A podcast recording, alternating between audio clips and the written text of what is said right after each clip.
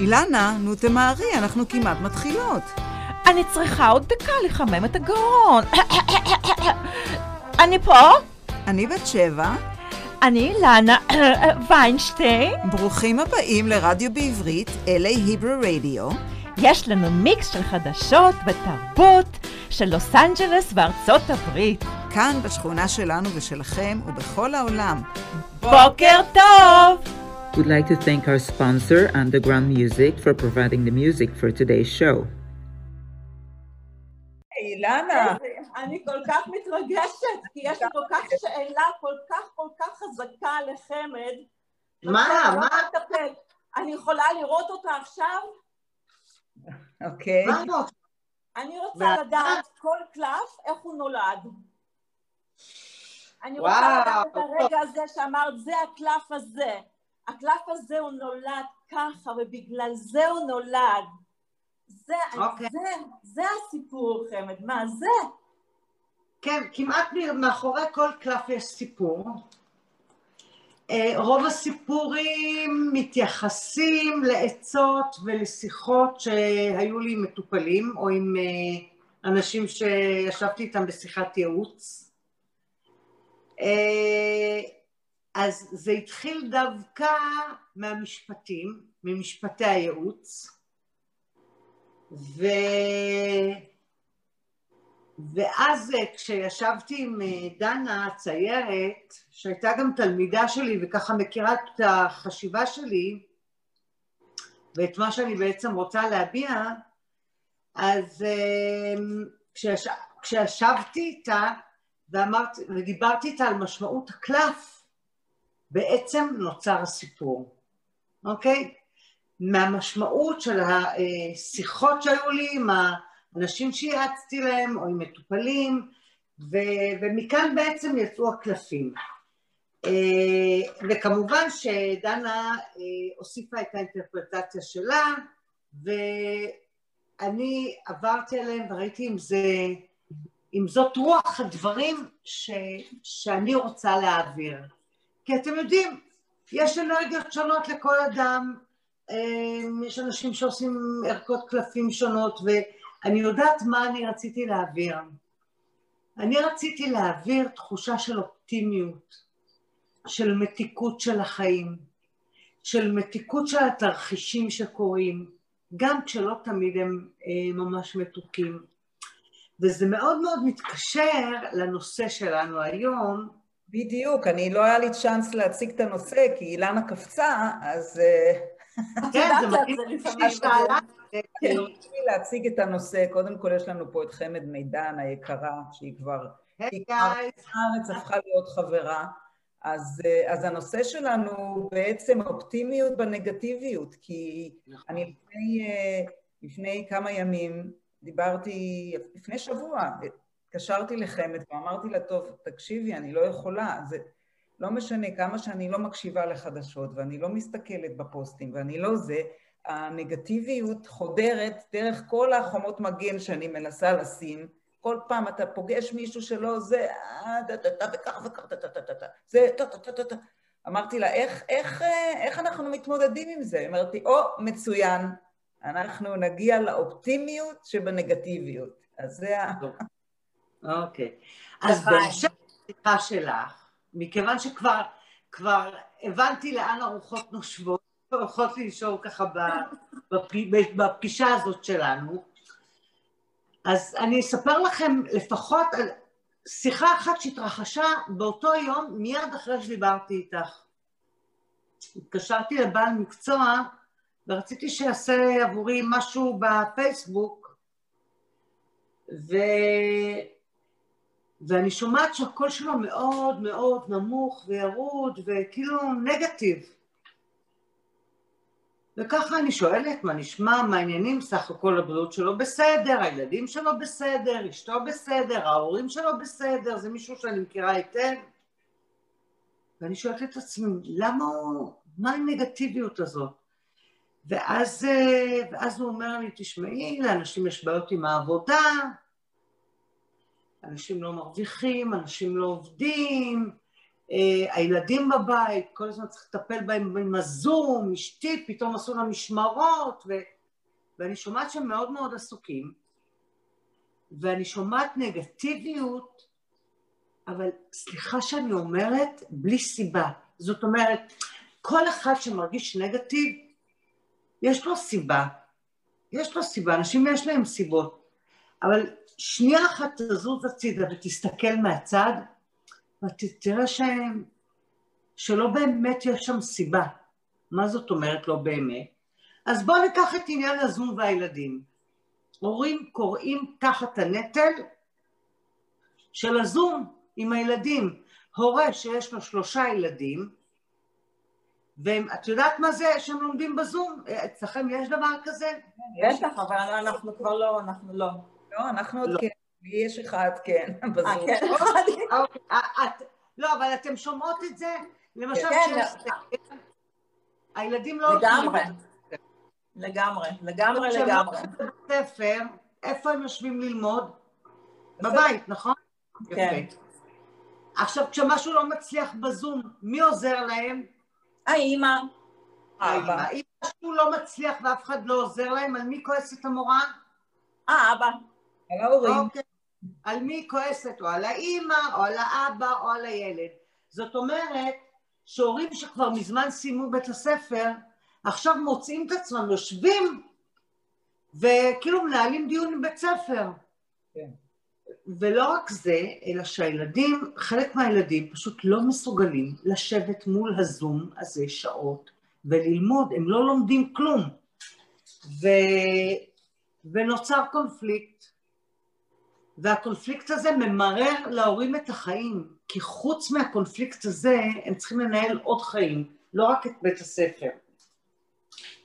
ואז אני אומרת, אוקיי, אז צריכה להיות פה החלטה של ההורים, כן? אם הם רוצים להיות המורים של הילדים, או הם רוצים להשאיר את האחריות בידי הילדים ולסייע להם רק, אבל לא לקחת את זה יותר מדי ללב. וואו. ואז אני אומרת, תחשבו רגע מה הכי חשוב לכם שיקרה עם הילדים. מה חשוב לכם? חשוב שהמורה יחשוב שאתם מורים טובים, חשוב שהילדים יצטיינו, חשוב מערכת היחסים עם הילדים, מה באמת חשוב? ובואו נראה מה קורה פה. אם כל כך הרבה הורים מתלוננים על זה, וכל כך הרבה ילדים לא סובלים את המחשב פתאום, ילדים שישבו שעות מול מחשב, לא מסוגלים לראות את המחשב, זה אומר שמשהו לא בסדר בשיטה, אוקיי? אז למה אתם לוקחים על עצמכם את הכאב הזה? ואת הנגטיביות הזאת, למה? אוקיי, אז נניח שאת זה שמנו בצד והחלטנו, דיברתי עם האיש, עם האדם הנחמד הזה, נניח ששמנו את זה בצד והחלטנו ש2 מתוך 3 ילדים שלו היפראקטיביים לא יכולים לשבת ללמוד, והוא לא יתייחס לזה יותר, זאת אומרת הוא לא ייקח ללב את זה שהם לא יושבים בזום, ושהמורה תסמן לו מינוס כהורה, כן? כי הם מזמינים גם עובד, יש עניין פה, וזה בלי לזה משרד החינוך, זה פשוט מגבלות של השיטה, כן? כרגע, בימים האלה. אז אוקיי, בואו נמשיך הלאה, ואז הוא אומר לי על הבעיות של פיתורים ועניינים וזה, ואני מבקשת ממנו שיסייע לי במשהו בפייסבוק, והוא אומר לי, אני עושה את הקמפיין הזה, ואני מנהל את זה, ואני עושה את ההוא, אין לי זמן לנשום. ואז אני שואלת אותו, ואני אומרת לו, בעצם זאת שעתך היפה, כל מה שקשור למדיה ולדיגיטל, זה must עכשיו, וזאת שעתך היפה. הוא לא רואה את זה ככה, זאת אומרת, הוא מפוצץ עבודה, הוא סיים כסף, אשתו עובדת, ההורים בריאים, הילדים בריאים, הוא חי בסביבה טובה ועוטפת, והוא אומר לי שהמצב חרא, ואני שואלת את עצמי, למה הוא כל כך נגטיבי? מה קורה פה? אין לו זמן לעשות את מה שאני מבקשת, כן? עכשיו, כמה אנשים כאלה אתן עוד מכירות? הרבה. לא הרבה, מעט. אתן מכירות אנשים שסך הכל החיים שלהם מסודרים, מתנהלים טוב, גרים בבתים נוחים, הילדים בריאים, יש הורים, כאילו... חמד, אבל השאלה, זה דברים חיצוניים שאת מציינת, ואי אפשר לדעת מה הבן אדם יש בתוכו שהוא מביא ממקום אחר, אי אפשר לדעת. אנחנו... נכון. אני לא מזלזלת בזה, אני רק מתארת מצב. כן, יפה. אוקיי? אז איך הוא רלוונטי לקלפים? כאילו, הוא זה שאת רוצה לקחת הקלפים דרכו, שהוא ייקח את זה למקום טוב?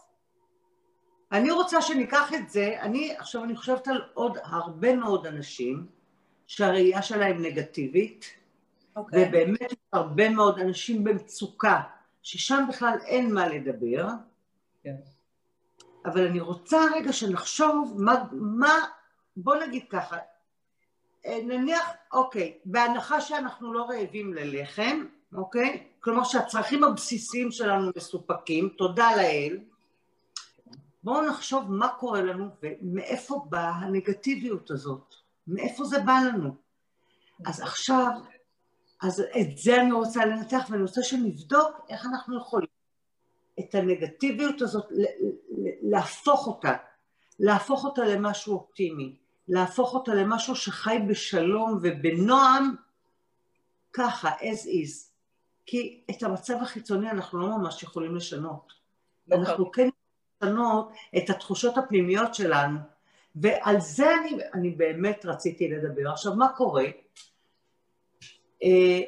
אתה לא צריך שיקרו לך דברים רעים כדי שתהיה נגטיבי. מספיק שהסביבה שלך נגטיבית. מספיק שאתה מרגיש, את לא צריכה לראות טלוויזיה בשביל לצאת החוצה, לפגוש בן אדם שראה טלוויזיה ושמע את החדשות, והוא כולו הפוך מזה, והוא מודאג מזה, והוא חרד מזה, והוא ישאל אותך משהו, ואת תשאלי אותו מה שלומך, אז הוא יגיד, לא מי יודע מה, וכבר משהו בלב שלנו מרגיש, לא מי יודע מה. עכשיו אנחנו יכולים לעשות ניסיון קטן, כדי לראות איך זה עובד אנרגטית, כי אנחנו רקמה אנושית, ויש לנו שדה אנרגטי שמקיף אותנו, והשדה האנרגטי שמקיף אותנו הוא מתפשט, הוא נוגע בשדות אנרגטיים של אנשים אחרים, ואז יש איזו אנרגיה קבוצתית שעליה אנחנו מדברים. אנחנו תכף נחזור לקלפים, אבל בואו נראה איך זה עובד למשל, בסדר? כן, בטח. אז בואו נגיד שאנחנו רואים עכשיו את השכנה, ואנחנו רואים אותה יושבת ועושה ככה. כן, ראיתי את זה לפני כמה ימים.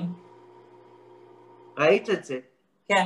אז מה זה עשה לך? תסתכלי, מה זה עשה לך? עשה לי עצוב, זה עושה את זה מאוד מאוד עצוב. אל תעשי, את עושה את זה, את יפה. תמשכי בחזרה, תשימי במקום, איפה שזה היה.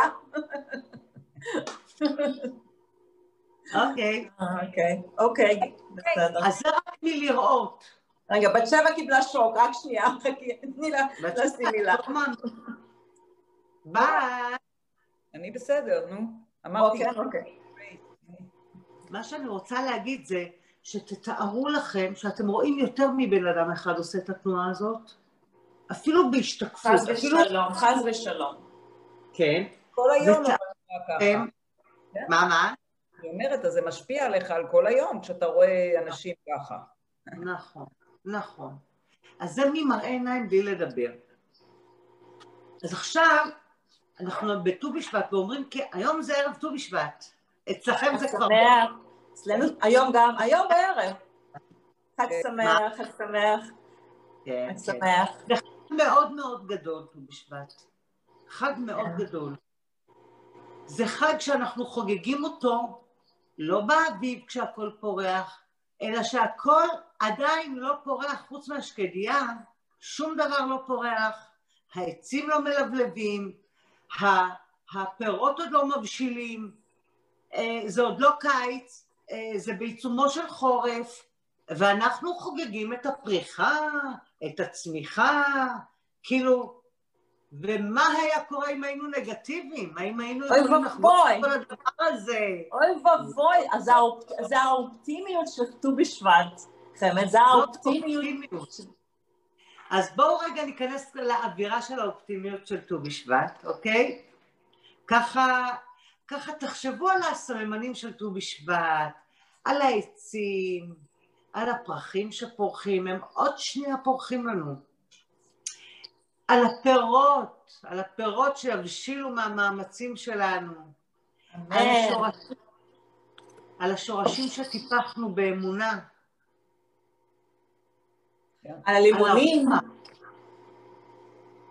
על הריחות. הנה יש לי פה ניחוח של הדר. דרך אגב, לכל מי שאין לו מצב רוח, ניחוח של פרי הדר, של מנדרינה, של קלמנטינה, של הקליפ. איך אפשר להריח מהסקרין, חמד? איך אפשר להריח, מישהו עשה איזשהו נס שאפשר להריח את הריח מהקמפיוטר? להעביר את הריח. להעביר את הריח, כן. האמת היא שאני גם... אני אגיד לך את יכולה להעביר את הריח. אני גם מאוד מתחברת לריחות, ויש לי המון המון שמנים שאני כל ערב שמה, יש לי כזה מכשיר. מבאר. ואני מוסיפה כמה טיפות של שמן במים, וזה ככה משנה את כל האווירה, אני לגמרי מסכימה איתך. כן, אז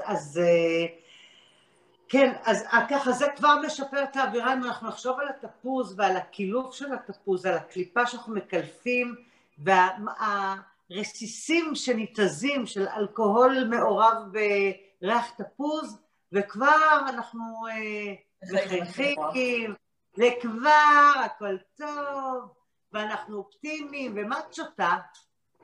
אז ככה, זה מתכון של בת שבע, אני קוראה לזה say no to virus מתכון. אז בת שבע, תתקני אותי אם אני אעשה טעות. ג'ינג'ר, חצי לימון, דבש, ג'ינג'ר, חצי לימון, דבש, ו... חומץ תפוחים, שהאמת היא שאין אותו בארץ, את החומץ תפוחים ההוא שאני משתמשת בו. זה ברג. אפילו הבאתי אותו איתי בביקור האחרון, זה חומץ תפוחים שהוא לא עבר, שהוא עבר פרמנטיישן, שזה כמו תסיסה כזו, כן, אבל אין את זה בארץ, אפילו לא של... ספציפית, זה לא... יש את החתיכות של הציסה, של התפוח בפנים. זה כמו שיש שמן ללא הרתחה, כאילו שמן שהוא לא עבר תהליך, נגיד. אוקיי, אז הוא יותר טבעי. כן, אז הוא יותר טבעי, בדיוק. ללא פילטרים, בדיוק. אז אנחנו נחזור עכשיו לעצים. אחרי ששתינו ככה את המשקה ורחנו את הריח הזה נהדר, ואנחנו מדברות על ט"ו בשבט, נכון? כן. ועל חגיגה בדיוק שמאוד אפור מסביב, כן? ולח, ויבש, כאילו יבש, ואנחנו עדיין לא בפריחה ולא בהבשלת הפירות, ואנחנו חוגגים, אנחנו חוגגים את הטבע ואת האדמה ואת כל מה שהעצים והצמחים מסמלים עבורנו. אז נגיד, הם מסמלים עבורנו, אם אתה עובד וזורע ועודר ומשקה, בסופו של תהליך אתה תקצור פרי, נכון? כן, בטח. אז זאת אומרת, זה מלמד אותנו תהליכים, וזה מלמד אותנו עבודה. לא תמיד קלה, לפעמים זאת עבודה סיזיפית, לפעמים זאת עבודה קשה, אבל בסופה יש לנו פרי, כן? וזה מלמד אותנו מה אנחנו באמת רוצים, ואיזה סוג של עבודה אנחנו רוצים, ואיזה סוג של אדם אנחנו רוצים להיות. אוקיי. אז אנחנו יכולים להתחבר להרבה מאוד דברים בט"ו בשבט, ויש את המשפט הידוע, כי האדם עץ השדה, ואנחנו יודעים שהאדם גם הוא נטוע עמוק באדמה, או שיש לו שורשים שהם משולים לשורשים של עץ שנטוע באדמה, וכדי שהוא יציב השורשים צריכים להיות מאוד חזקים ועמוקים, ואנחנו יודעים שצריך גזע, חזק, גזע שמעביר את כל המזון מהשורשים הלאה אל הענפים, ומהענפים אל העלים, והוא נותן צל, והוא נותן פרי, והוא עומד ברוחות ובגשם ובכפור, והוא משתנה, הוא משתנה עם עונות השנה, ממש כמו האדם. חמד, שאלה. אני רוצה לעזור קצת אחורה על מה שאמרת בקשר לאופטימיות ונגטיביות, ונגעת בנקודה של משהו בקשר לילדים היפראקטיביים, שהם כל היום בזום, והם לא עומדים במערכת שהיא הסטנדרטית, שצריך לעשות משהו, למה התכוונת? כאילו, היה לך איזשהו כיוון, איך לפתור את הבעיה, יש איזשהו משהו שעומד, כי זה באמת נושא מאוד מאוד קריטי, כי לא רק בארץ, בארצות הברית זה אותו דבר. אנשים מסתגלים, ואולי בגלל, אתה יודע, הלחץ הזה באמת משפיע, אז זה משהו מאוד מאוד, אז איך פותרים את זה? אני כן אגיד לך שיש לי מטופלים מארצות הברית, שהגיעו אליי בגלל הצורך של הילדים, אבל המבוגרים נשארו איתי, זאת אומרת, מאוד מאוד חשוב, אני חושבת, איך ההורים מתייחסים אל הדבר, אוקיי? איך ההורים מתייחסים? אם ההורים נגטיביים ונורא חרדים, ומפוחדים, ולא יודעים מה יהיה עם הילד, או עם הילדה שלהם, וחוששים מאוד מכל תגובה של המורים, או המנהל, ואם ההורים, אין להם מספיק שורשים וגזע יציב, והביטחון הפנימי שלהם, הפנימי, לא מה שהם מראים, לא השואו, הפנים שלהם, הוא לא מספיק. האמת, כן. אז דבר כזה יטלטל את ההורים, ויטלטל גם את הילדים. כן, לגמרי. זאת אומרת, במקום שהילד יצטרך גזע חזק שיחזיק אותו, ושורשים שישרישו אותו למקום, וההורה לא מסוגל לספק את זה, אז הילד יהיה קצת כמו עלה מדף ברוח. אז לי יש רעיון. נו? לעשות בנרים. שילדים לומדים, כשאת יושבת ומסתכלת, להוציא בנרים, או שמוזיקה קלאסית, כמה שניות, משהו ל-ADD, ילדים שיש להם ADD. משהו שתוך את תשומת הלב שלהם. כן, צבע ירוק, ירוק מאוד, צבע מאוד מאוד, לתת כמה דקות, כמה שניות, צבע ירוק, לעצור, צעק, ממש תרגילים, התעמלות, כל היום. אוקיי, אז בעניין תרגילים. בעניין התרגילים... רגע, אבל אני רוצה להגיד דבר אחד, כי אני יש בבית ילד שיש לו הפרעות של קשב וריכוז, ואני חייבת לציין שדווקא הקורונה הזאת, זה היה אחד הדברים הכי טובים שקרו לבן שלי, כי דווקא המסגרת של הזום שינתה מקצה לקצה גם את הפרפורמנס שלו, נו, את הביצועים...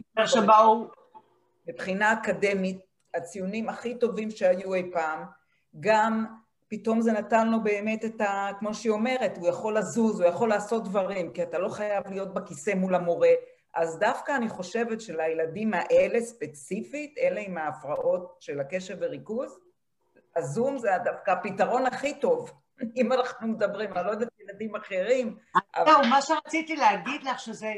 מאוד, שכמו כל דבר, יש כאלה ויש כאלה, וזה מאוד מגוון. אין תבנית אחידה.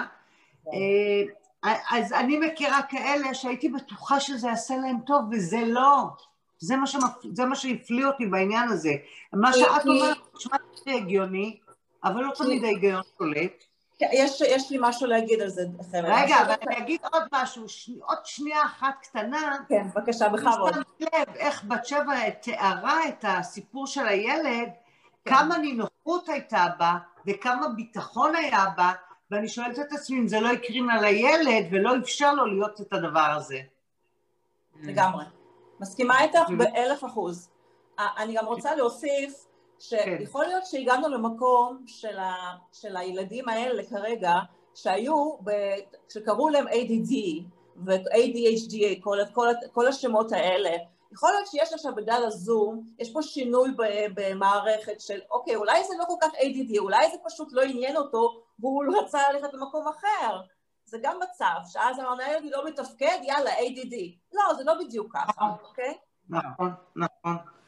אז תראו, אם אתם תרצו, אנחנו נקדיש לזה פגישה נפרדת. אני רוצה, תראו, זה אחד ההיבטים של התקופה. וכמו בכל דבר, יש כאלה שמושפעים בצורה נגטיבית, ויש כאלה שההשפעה עליהם היא פוזיטיבית, היא אחרת לגמרי. אז בואו נראה, אנחנו הופכים להיות פסימיים כשאנחנו, יש לנו רעשים במוח, ואנחנו דואגים, נכון, ומחשבות קשות, ואולי פחדים, אולי אשמה, אולי אנחנו לא מרגישים שיש לנו שליטה על החיים שלנו, ואנחנו מעבירים, והאחריות שלנו, למשל על הביטחון שלנו, על הבריאות שלנו, היא נמצאת בידי אחרים, זה מפחיד. אולי תחושה של קורבנות, אולי חדשות רעות ששמענו, או אנשים שהם מרגישים לא ממש טוב עם עצמם בתקופה האחרונה. אז מה אנחנו עושים עם זה, ואיך אנחנו נרגיש טוב יותר? קודם כל, אני מאוד ממליצה לכם לנסות, כשאתם חושבים מחשבות נגטיביות, אני ממליצה לכם מאוד להגביר אותם, כמו ברדיו. לדמיין שבמוח יש כפתור רדיו, שמגביר את הכל, את הוויס, ומוריד אותו, ומנמיך אותו. ואז להגביר את הכל, כמעט עד למקסימום, ואחר כך, כמו שהגברתם את זה, חזק חזק, להנמיך את הכל עד למינימום, עד להשתקה. אז אנחנו משתיקים את הקולות המראים, הקולות, שגורמים לנו לפחדים, לאשמה, לנגטיביות, אוקיי? אז זאת דרך. בת שבע, סליחה, חמד. בת שבע, יש לנו 30 שניות למוזיקה? לא, אנחנו לא יכולים עכשיו להכניס מוזיקה, לא. בסדר גמור, אנחנו נתקדם. אני היום, לפני שהתחלנו את השידור, הלכתי להביא משהו מהאוטו, והדלקתי את הנשמת מקשיבה למוזיקה קלאסית.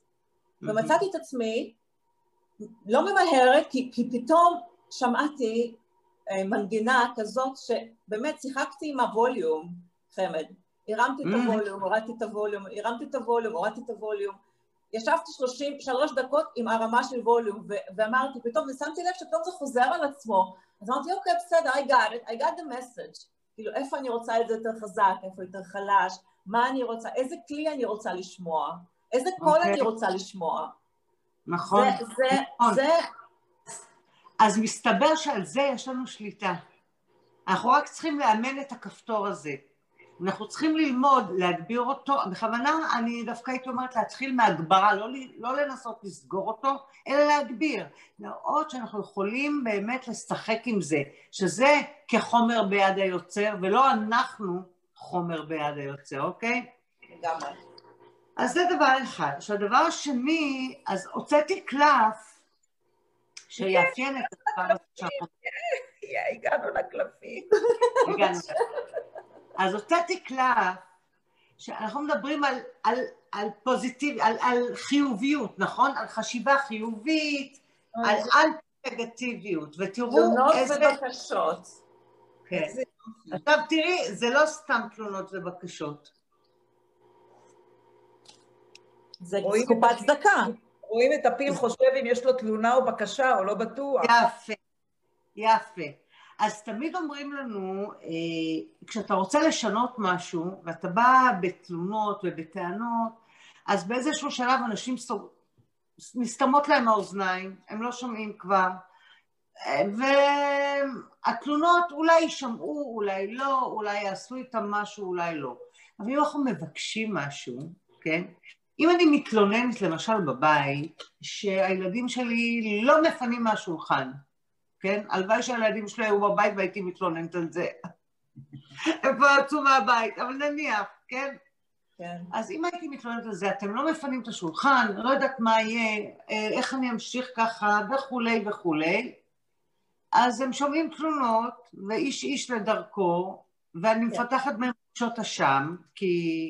הם צריכים להצדיק את ה... כאילו הם צריכים לאבד את הדבר הזה. אבל אם אני אומרת להם, אתם יודעים, יהיה מאוד נחמד אם בסיום הארוחה כל אחד ייקח את הצלחת שלו למדיח, אז כבר נתתי להם פתרון וביקשתי בקשה, וזה עובד יותר טוב. אז עכשיו אותו דבר שאנחנו מתייחסים לעצמנו ולסביבה ול... מה נשמע יותר חיובי? בוא נשאל. זה כל כך פשוט, אבל מה נשמע יותר חיובי? תלונה או בקשה? בקשה. בקשה. הבקשה, נכון? בטח, ברור. זה עוזר לאנשים, לרתום את האנשים אלינו, נכון? זה הופך... אז על כל פתק, על כל משהו שמציק לי, למשל, אני יכולה לבחור באיזו דרך ללכת, בדרך של תלונה או בדרך של בקשה. תקריבי יותר למצלמה חמד, קצת תקריבי את זה? תקרבי, תקריבי, כן, קצת יותר, כן. לא רואים את ה... טיפה אחורה? לא, ככה, בדיוק. תלונות ובקשות. כן. וזה קופ... אני רואה קופת צדקה. כן, כי את יודעת, אצלנו, למשל כשאתה מצביע, אז יש תיבה, ואתה משלשל מעטפה לטבע, נכון? כן, כן, כן, לגמרי. אז כן, זה נראה גם כמו קופה צדקה. איזה קופה אתה מעדיף למלא? כן. את הקופה של הבקשות או את הקופה של התלונות? או על הפיל. הפיל מצביע לבקשות, אז זה בקשות לגמרי. כן, לגמרי. יש לו סימן על הראש, הוא עדיין לא החליט סופית. הוא לא החליט סופית, נכון? זה הסימן שאלה הזה. אז בעצם אנחנו, בשביל לעשות ריסטארט ולעבור מנגטיביות לפוזיטיביות, אוקיי? אז אנחנו צריכים קודם, אולי קודם לחשוב, קודם כל להבין עם עצמנו באיזו אווירה אנחנו נמצאים, כן? ברגע שאנחנו יודעים באיזו אווירה אנחנו נמצאים ואנחנו מודעים למצב, אז אנחנו יכולים עכשיו להחליט אם מה שיש זה מתאים לנו, או שאנחנו עוברים לדבר אחר. או שאנחנו רוצים שינוי. והשינוי יכול לעשות, בעצם זה פחות מדבר על תלונות ובקשות, זה יותר מדבר על בחירה, על באיזה אופן אני רוצה להתנהל, כן? כן. והאופן שבו אני רוצה להתנהל, זה בדיוק כמו שאני אחשוב, האם אני רוצה להתנהל מתוך חשיבה פוזיטיבית או נגטיבית, כן? כן. אז אבל מה קורה חיימת כשבן אדם לא, הנה יש לו את הקלף הזה, אוקיי? הוא שלח את הקלף לעצמו, והוא אומר לעצמו, אבל אני לא מבדיל, לפעמים אני חושב שאני פוזיטיבי, אולי אני לא פוזיטיבי, אולי זה, יש ריאליסטי, אני שמעתי את המשפט הזה הרבה פעמים מאנשים, אני ריאליסטי. מה זה ריאליסטי? כאילו, או שאתה, בסדר, ריאליזם קיים, אוקיי? אבל מה באמת אתה רואה? אתה, כאילו, יש, זה גם מצב שכזה, בנם באמצע. אוקיי, להגיד אני ריאליסטי זה בעצם להצדיק את הנגטיביות. כן, כן. זו הצדקה טובה, כי כל מי שרציונלי, ושומע, אני ריאליסטי, אז כמובן הוא מתחבר לריאליזם הזה, אבל אנחנו יודעים שהמציאות היא בעיני המתבונן. ודווקא לאנשים הריאליסטים, הקלפים האלה יכולים מאוד לעזור. בואו ניקח אדם ריאליסטי, ואני עכשיו ככה חושבת על האנרגיה של הקלפים האלה, אוקיי? אילנה, תגידי לי איפה לעצור, ואז נשלוף עוד אחד. בשביל האנשים הריאליסטים. עכשיו.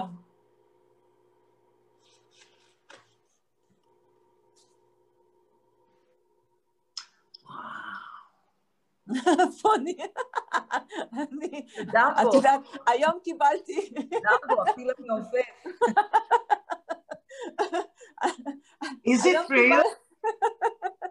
את יודעת, היום קיבלתי פתגם, מי שלא מפחד מהחלום שלו, שלא ינסה, או משהו כזה. מי שמפחד מהחלום שלו, או מי שלא מפחד? לא, משהו, לא זוכרת כבר, משהו כזה. זה הפיל שלי, איפה נמצא בעננים? תראו, עכשיו, נכון שאלת אותי איך נוצרו הפילים האלה, איך נוצרו הקלפים? כן. את יודעת מה אומר הקלף הזה? מה אומר? הקלף הזה נוצר כתוצאה מהמשפט לבדוק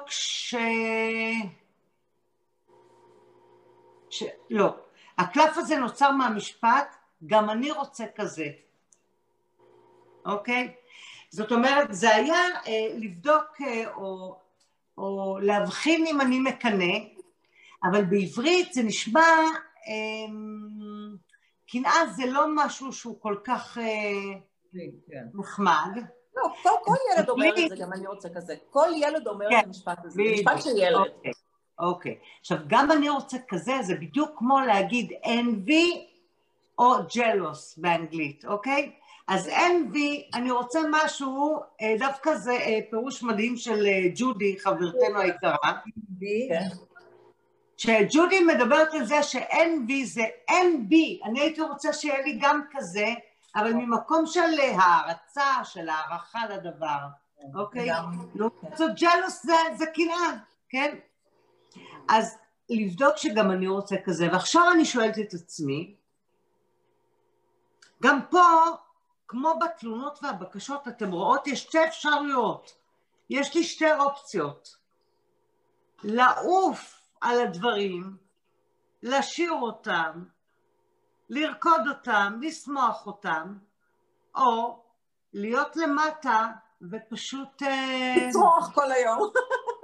בדיוק. זאת אומרת, זה מדהים שהאנרגיה של שני הקלפים היא אנרגיה דואלית, היא אנרגיה של בחירה. כן. מה אני רוצה? מה אני בוחר? להיות בתלונה או בבקשה, להיות בהגשמת חלום, לעוף על הדברים, או... להתעקע ולהתלונן, למה הוא... כן. או בכל זאת, למרות הקושי, למרות שזה אתגר, לנסות גם לעוף, כן? בסך הכל הוא די פורס כנפיים, אתם רואות? הוא מנסה. חמד, אי אפשר גם קצת גם וגם קצת ככה וקצת ככה. את יודעת מה? אולי זה הפתרון. אולי זה האיזון. אולי באמת, הרי אם לא היה אפשר, אם לא היה צריך גם את הככה וגם את הככה, אז לא היה לנו את זה כבני אדם, נכון? לא היה את הבחירה. ואז יש לנו בחירה, נכון. אז... בואו נחשוב מה אנחנו אומרים על אנשים שהם כל הזמן אופטימיים, שא' מאוד נעים להיות לידם, אבל אולי בעצם הפסימיות או הנגטיביות לפעמים נועדה להזהיר אותנו ממשהו, לגרום לנו להתארגן למשהו, להיות מוכנים לבאות, נכון? יכול להיות. יכול להיות שיש לנו תפקיד ביולוגי, אבל... אנחנו יכולים לבחור, וכשיש לנו בחירה, אז בעצם כל האפשרויות נמצאות בידינו. וכמעט תמיד יש בחירה, כמעט תמיד, כן? אתם יודעים, היום יום השואה הבינלאומי, אתם יודעות? היום יום השואה הבינלאומי, כן. כן, אז הסרט הזה, יש לנו את הסרט הנפלא שמראה את האירועים המחרידים של השואה, בצורת סרט קומי של הסרט האיטלקי. איך אפשר לעשות את זה קומי? A Beautiful Life. A Beautiful Life. אז המציאות הייתה מזעזעת, נכון? מזעזעת. אני עכשיו סיימתי, סליחה רגע חמד, סיימתי לקרוא ספר של המשפחה של בת שבע, המאדרין לא של בת שבע, כתבה ספר על שואה. והספר הזה באמת צריך להיות, הרבה אנשים צריכים לקרוא אותו, כי כתבה אותו עם, יש ממש ביוגרפי כזה, כל בן אדם יעשה ריסרצ' מאוד מאוד מעניין, אישה מאוד כישרונית. עוד שם, אני שכחתי את השם, אני מצטערת. הדס הקורן. הדס הקורן. האמת היא שאנחנו ממש חייבות לסיים, אז הייתי רוצה ככה, חמד, ככה משפט מחזק לסיום, ככה. לסכם את כל מה שדיברנו במשפט אחד, מה שנקרא, לפני שאנחנו... אוקיי, אני רוצה, אוקיי, אם יש משהו שהייתי רוצה שניקח מפה, זה את הבחירה. יש לנו בחירה. וכמו שאנחנו נופלים לנגטיביות, אנחנו יכולים גם לצאת מהבור הזה, ויש המון המון טכניקות שאנחנו מאמנים את עצמנו, ויכולים להגיע לחיוביות, ולראות את החיים אחרת, למרות האתגרים ולמרות הקשיים. ואני אומרת את זה לעצמי כל יום, ואני מאחלת לכולנו שנצמח לגובה ולרוחב, ושיהיו לנו פירות נפלאים, ואילו התוכנית הזאת תתעצם ותתפתח, ותגרום לאנשים לשמחה, אז אני אהיה מאושרת, ממש. אני יודעת שהגשמתי את הייעוד שלי. תודה רבה, מבורך.